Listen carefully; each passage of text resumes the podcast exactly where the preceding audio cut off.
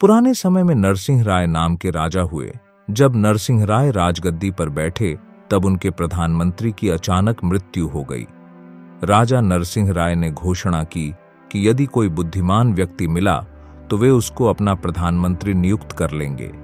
यह घोषणा सुनकर कितने ही लोग इस पद के लिए आए और गए, पर उनकी बुद्धिमता पर राजा नरसिंह राव बिल्कुल संतुष्ट न हुए। उन लोगों में से कोई भी उन्हें मंत्री के पद के लिए नहीं झंझा। आखिर राजा नरसिंह राय ने एक उपाय सोचा। उन्होंने कागज़ पर स्याही से चार उंगली ऊँची एक लकीर खींची और उसे अपने नौकरों को देकर कहा, जो इस लकीर को बिना मिटाए छोटा कर दे, उसको मेरे पास ले आओ। नौकर उस कागज़ को लेकर राजधानी में जगह जगह गए। अगर कोई थोड़ा सा भी बुद्धिमान लगता तो उसको वह कागज़ दिखाकर कहते, महाशय क्या आप इस लकीर को बिना मिटाए छोटा कर सकते हैं? कर सकते हैं तो कृपया करके कर दीजिए। तब कई लोगों ने कहा कि यह कैसे संभव है? कई लोगों ने कहा, क्या तुम्हारी अकल मारी गई है? लकीर को बिना मिटाए इसको कैसे छोटा किया जा सकता है? राजा के नौकर घूमते घूमते ब्राह्मणों के एक गाँव में पहुँचे। वहाँ के लोगों से भी उन्होंने यही पूछा, पर उन्हें कोई जवाब न मिला। तभी उस गाँव में उनको एक पाठशाला दिखाई दी। एक अध्यापक बच्चों को कुछ पढ़ा रहा था। नौकरों ने अध्यापक के पास जाकर पूछा महाशय क्या आप इस कागज़ पर जो लकीर देख रहे हैं क्या उसको बिना मिटाए छोटा कर सकते हैं? अध्यापक ने उनकी बात सुनकर कहा मैं तो क्या ये कोई भी नहीं कर सकता है ये काम तो कोई जादूगर ही कर सकता है। तब नौकर निराश होकर वापस लौटने लगे। उस पाठशाला में सोलह वर्ष का एक लड़का पढ़ रहा था। उसका नाम था तिम्मरसू। उसने अध्यापक से कहा गुरुजी, वे लोग जो पूछ रहे हैं, वह कोई ब्रह्म ज्ञान तो है नहीं। उस लकीर के बगल में यदि उससे बड़ी लकीर खींच दी जाए तो क्या पुरानी लकीर अपने आप छोटी नहीं हो जाएगी? अध्यापक को यह बात समझ में आ गई। उसने जाते हुए राजा के नौकरों को आवाज़ दी और कहा, जरा, वह कागज़ तो दिखाओ। फिर अध्यापक ने चार उंगली की लकीर के बगल में उससे बड़ी, पाँच उंगली की एक लकीर खींच दी और कहा, देखो, तुम्हारी लकीर छोटी हो गई, ठीक है ना? अब तुम जाओ। तुरंत उन नौकरों ने आनंद से उस अध्यापक को नमस्कार किया और बताया, हमें राजा नरसिंह राय ने भेजा है। इस कागज़ को हमें देकर उन्होंने कहा था कि जो कोई लकीर को बिना मिटाए छोटी कर दे, हम उसको अपने साथ ले आए। कई लोगों ने यह कागज़ देखा, पर कोई भी इसको छोटा ना कर पाया। हम भी इसी ख्याल में थे कि यह काम कोई न कर पाएगा। परंतु आपके कारण हमारा काम हो गया है।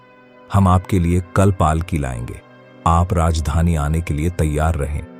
ऐसा कहकर राजा के नौकर अध्यापक से विदा लेकर अपने रास्ते चल पड़े। ये सब सुनकर अध्यापक की खुशी का कोई ठिकाना ही न रहा। वह खुशी से फूला ही न समाता था। उसने तिमरसु से कहा, अरे, लगता है, हमें राजा कोई बड़ा सा उपहार देने जा रहे हैं। वैसे तो यह उपहार तुम्हें मिलना चाहिए था, पर इस बार मुझे लेने दो। समझ लेना तुम्हारी यही गुरु दक्षिणा है। देखो तिमरसु तुम छोटे हो, बुद्धिमान हो।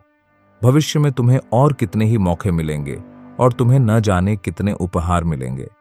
पर यह रहस्य किसी को न बताना, ये लकीर छोटा करने का उपाय तुमने मुझे बताया था।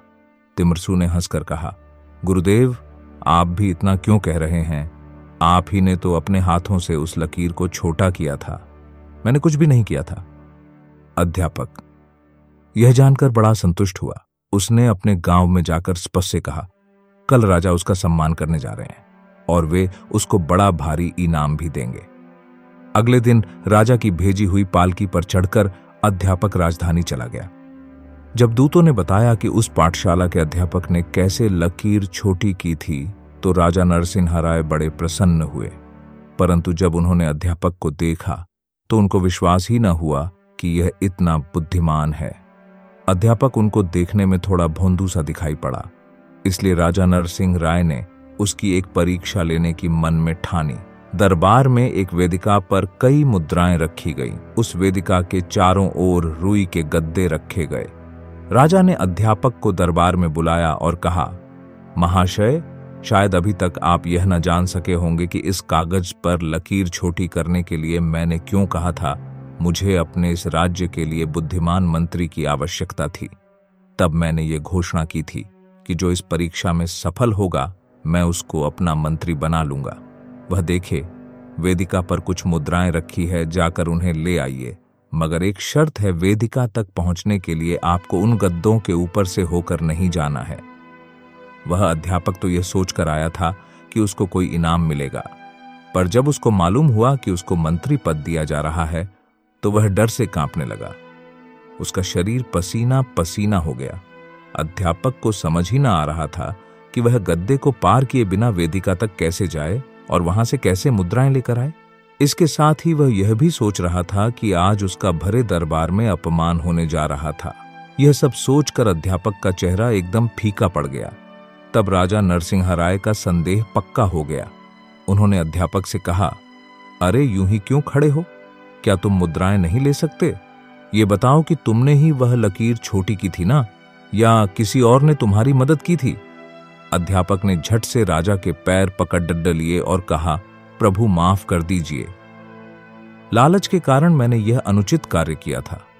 मुझे मेरे एक विद्यार्थी तिमरसू ने इस लकीर को छोटा करने का तरीका बताया था। मैं यह नहीं कर सका था। अध्यापक ने राजा को सब कुछ सच सच कह दिया। तुरंत नरसिंह राय ने उस गाँव एक और पालकी भेजकर तिमरसु को बुलवा भेजा। राजा ने उससे कहा, मेरी खींची हुई लकीर को छोटा करने का उपाय तुमने ही बताया था। मैं तुम्हें मंत्री पद पर नियुक्त करता हूँ। देखो, उस वेदिका पर कुछ मुद्राएँ रखी हैं, जाकर ले लो। मगर रुई के गद्दों पर पैर न रखना।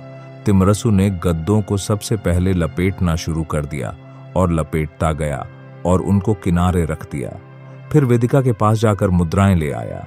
राजा नरसिंह राय ने उसकी बुद्धिमत्ता पर संतुष्ट होकर उसको अपना प्रधानमंत्री बना लिया।